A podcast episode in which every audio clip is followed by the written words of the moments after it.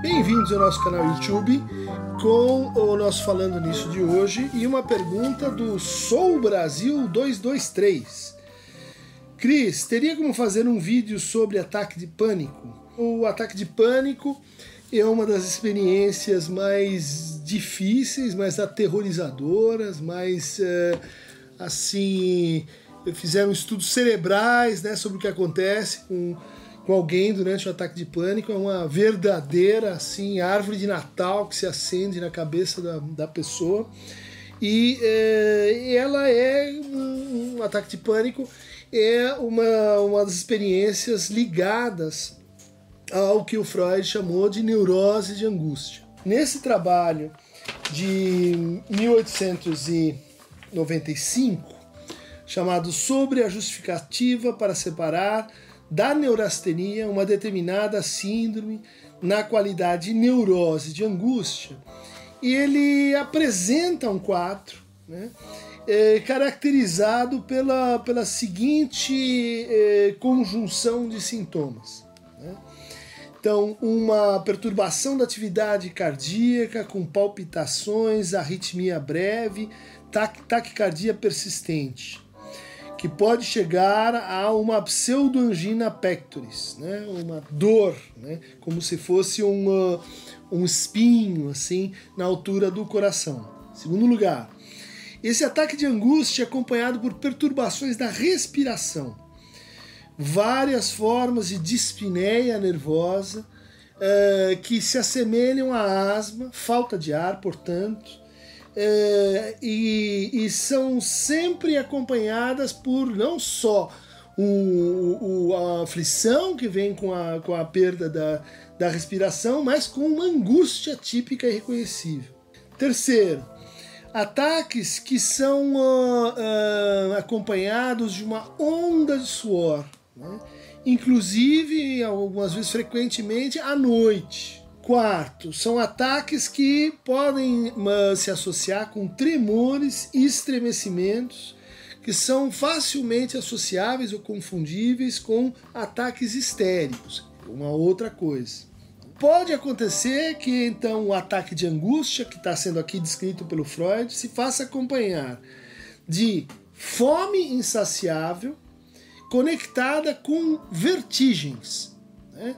Um sentimento de que assim as paredes estão mexendo, de que o, que o, que o chão não é, não é seguro, não é sólido, que eu vou eu vou cair se eu continuar andando. Sexto, diarreias e transtornos gastrointestinais. Oitavo, ataques então de, ver, de vertigem, né? medo de cair. Nono, ataques de congestão, né, ou de é, contrição corporal.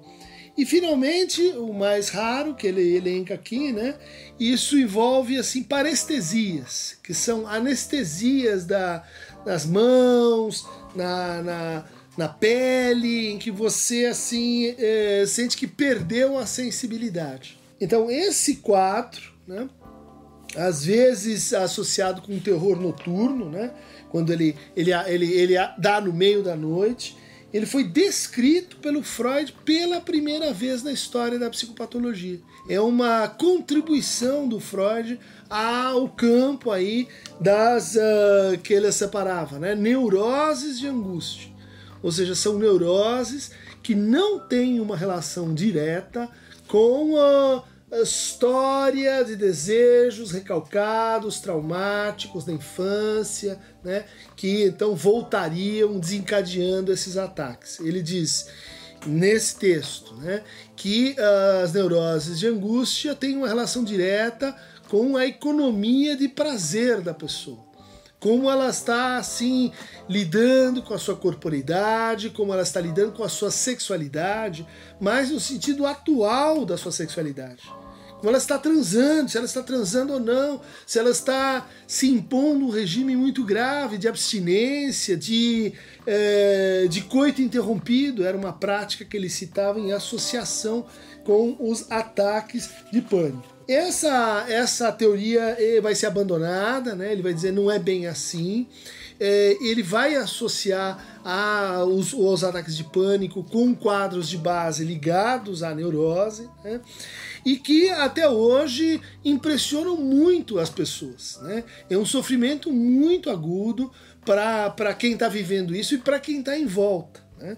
Mas o mínimo que a gente pode dizer é que é um quadro muito florido, muito impressionante, frequentemente confundido com uh, uh, um ataque cardíaco, uh, frequentemente confundido com uma coisa gravíssima, mas que tem um absoluto tratamento, tem uma grande responsividade ao tratamento pela palavra, pela escuta, pela psicanálise. Em geral, isso vai cedendo, né, como um efeito do avanço do tratamento em relação a a, vida em conjunto do sujeito. Então, eh, o, o, tratamento do ataque de pânico ah, ou da síndrome de pânico não é, não é direto, você não fica ali examinando, né? Pô, esse sintoma, aquele outro sintoma, mas você vai eh, trabalhando a partir da economia de angústia, né? Vendo como essa economia ela se articula com a economia de gozo, como, como o pânico é uma expressão máxima da angústia e como a angústia é, no fundo, uma forma de desejo, né? É uma forma de desejo que, nesse caso, aparece como a falta da falta, né? A falta da falta que orienta o desejo. Né, desse ori horizonte de negatividade, esse horizonte de inconclusividade do desejo, e que para aquele que padece do pânico se fecha se fecha no objeto, se fecha no estreitamento do mundo, se fecha, vamos dizer assim, numa atitude esquiva. Em geral, depois de um ataque de pânico, as pessoas ficam com muito medo de ter aquele medo de novo.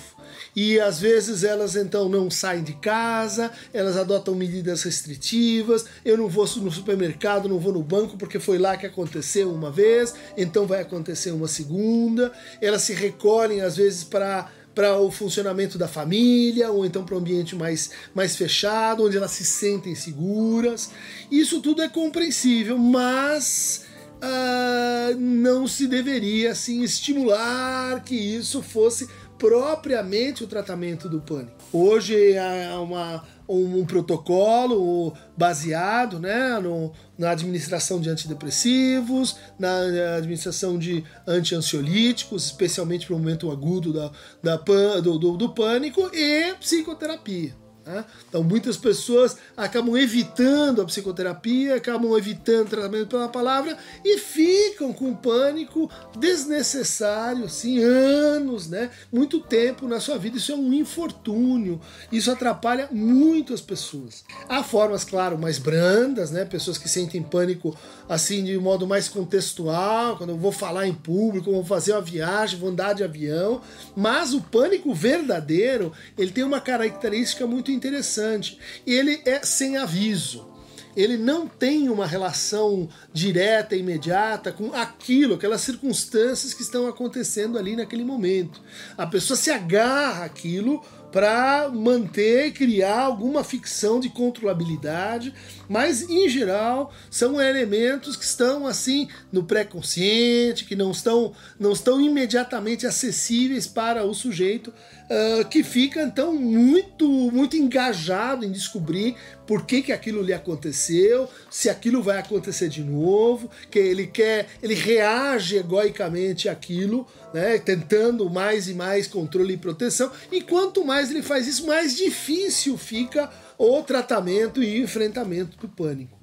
O melhor livro nacional sobre isso foi escrito pelo uh, meu amigo Mário Eduardo Pereira, uh, chama Pânico e Desamparo. É, fiz a, a, o prefácio para a nova edição que deve estar saindo aí.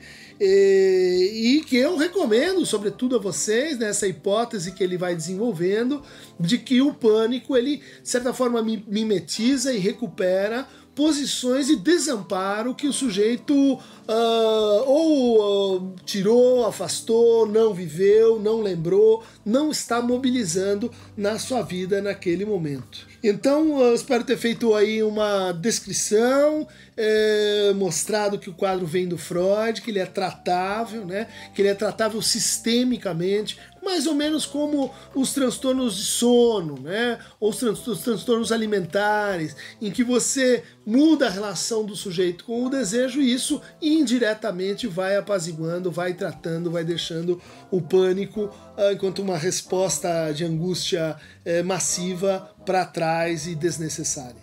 O ataque de pânico acontece surpreendendo a pessoa. Né? Então ela pode estar no carro, pode estar numa fila, pode estar fazendo uma coisa assim qualquer na sua vida e aquilo toma conta e aquilo invade e aquilo então causa uma sensação de muito inesperado. Né? Não é como a, angústia sinal que você sabe mais ou menos está sentindo um perigo ali não tá bom e de repente vem o pânico. Né? Ele é devastador porque ele é meio sem aviso. Né? Com o tempo as pessoas vão aprendendo assim a, a se ler, a se interpretar, a saber que o pânico está poder está batendo a porta, né? Mas uma hipótese que eu acho bastante interessante, né, uma hipótese mais contemporânea sobre o pânico, é, é que ele envolve uma espécie de curto-circuito de leitura da sua própria percepção, né? de fechamento uh, da tua relação com certos sinais que originam-se no corpo. Né? Então, por que é que tantas pacientes que têm pânico têm também uma coisa chamada prolapso da válvula mitral? Que é uma condição benigna, cardíaca, orgânica, em que você tem assim uma espécie de vacilo no batimento cardíaco. Então você imagina, pô, mas é, é, é, que, que uma coisa tem que ver com a outra? Né? Talvez a interpretação dessa indeterminação, desse opa, tem alguma coisa errada acontecendo em mim, em algum lugar, né? É, ou, por exemplo, um problema na respiração, uma interpretação né, subjetiva de uma função corporal que entra numa espécie de loop, né? entra numa espécie de fechamento em que a pessoa vai se observando mais e mais, ela vai aumentando a sua atenção, o seu foco ali, ela vai se observando mais e mais, e essa autoobservação desencadeia processos ligados então aí a sim experiências traumáticas, fantasias, medos, fobias que são assim alocadas, né, desencadeadas em conjunto a partir desse gatilho, vamos chamar assim, corporal. Né? E eu acho que o Freud acertou.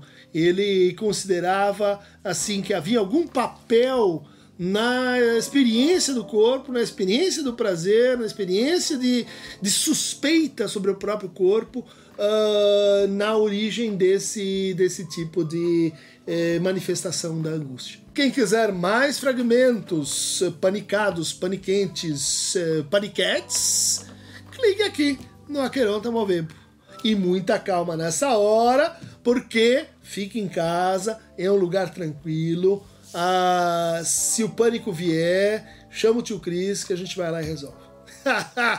Eu não.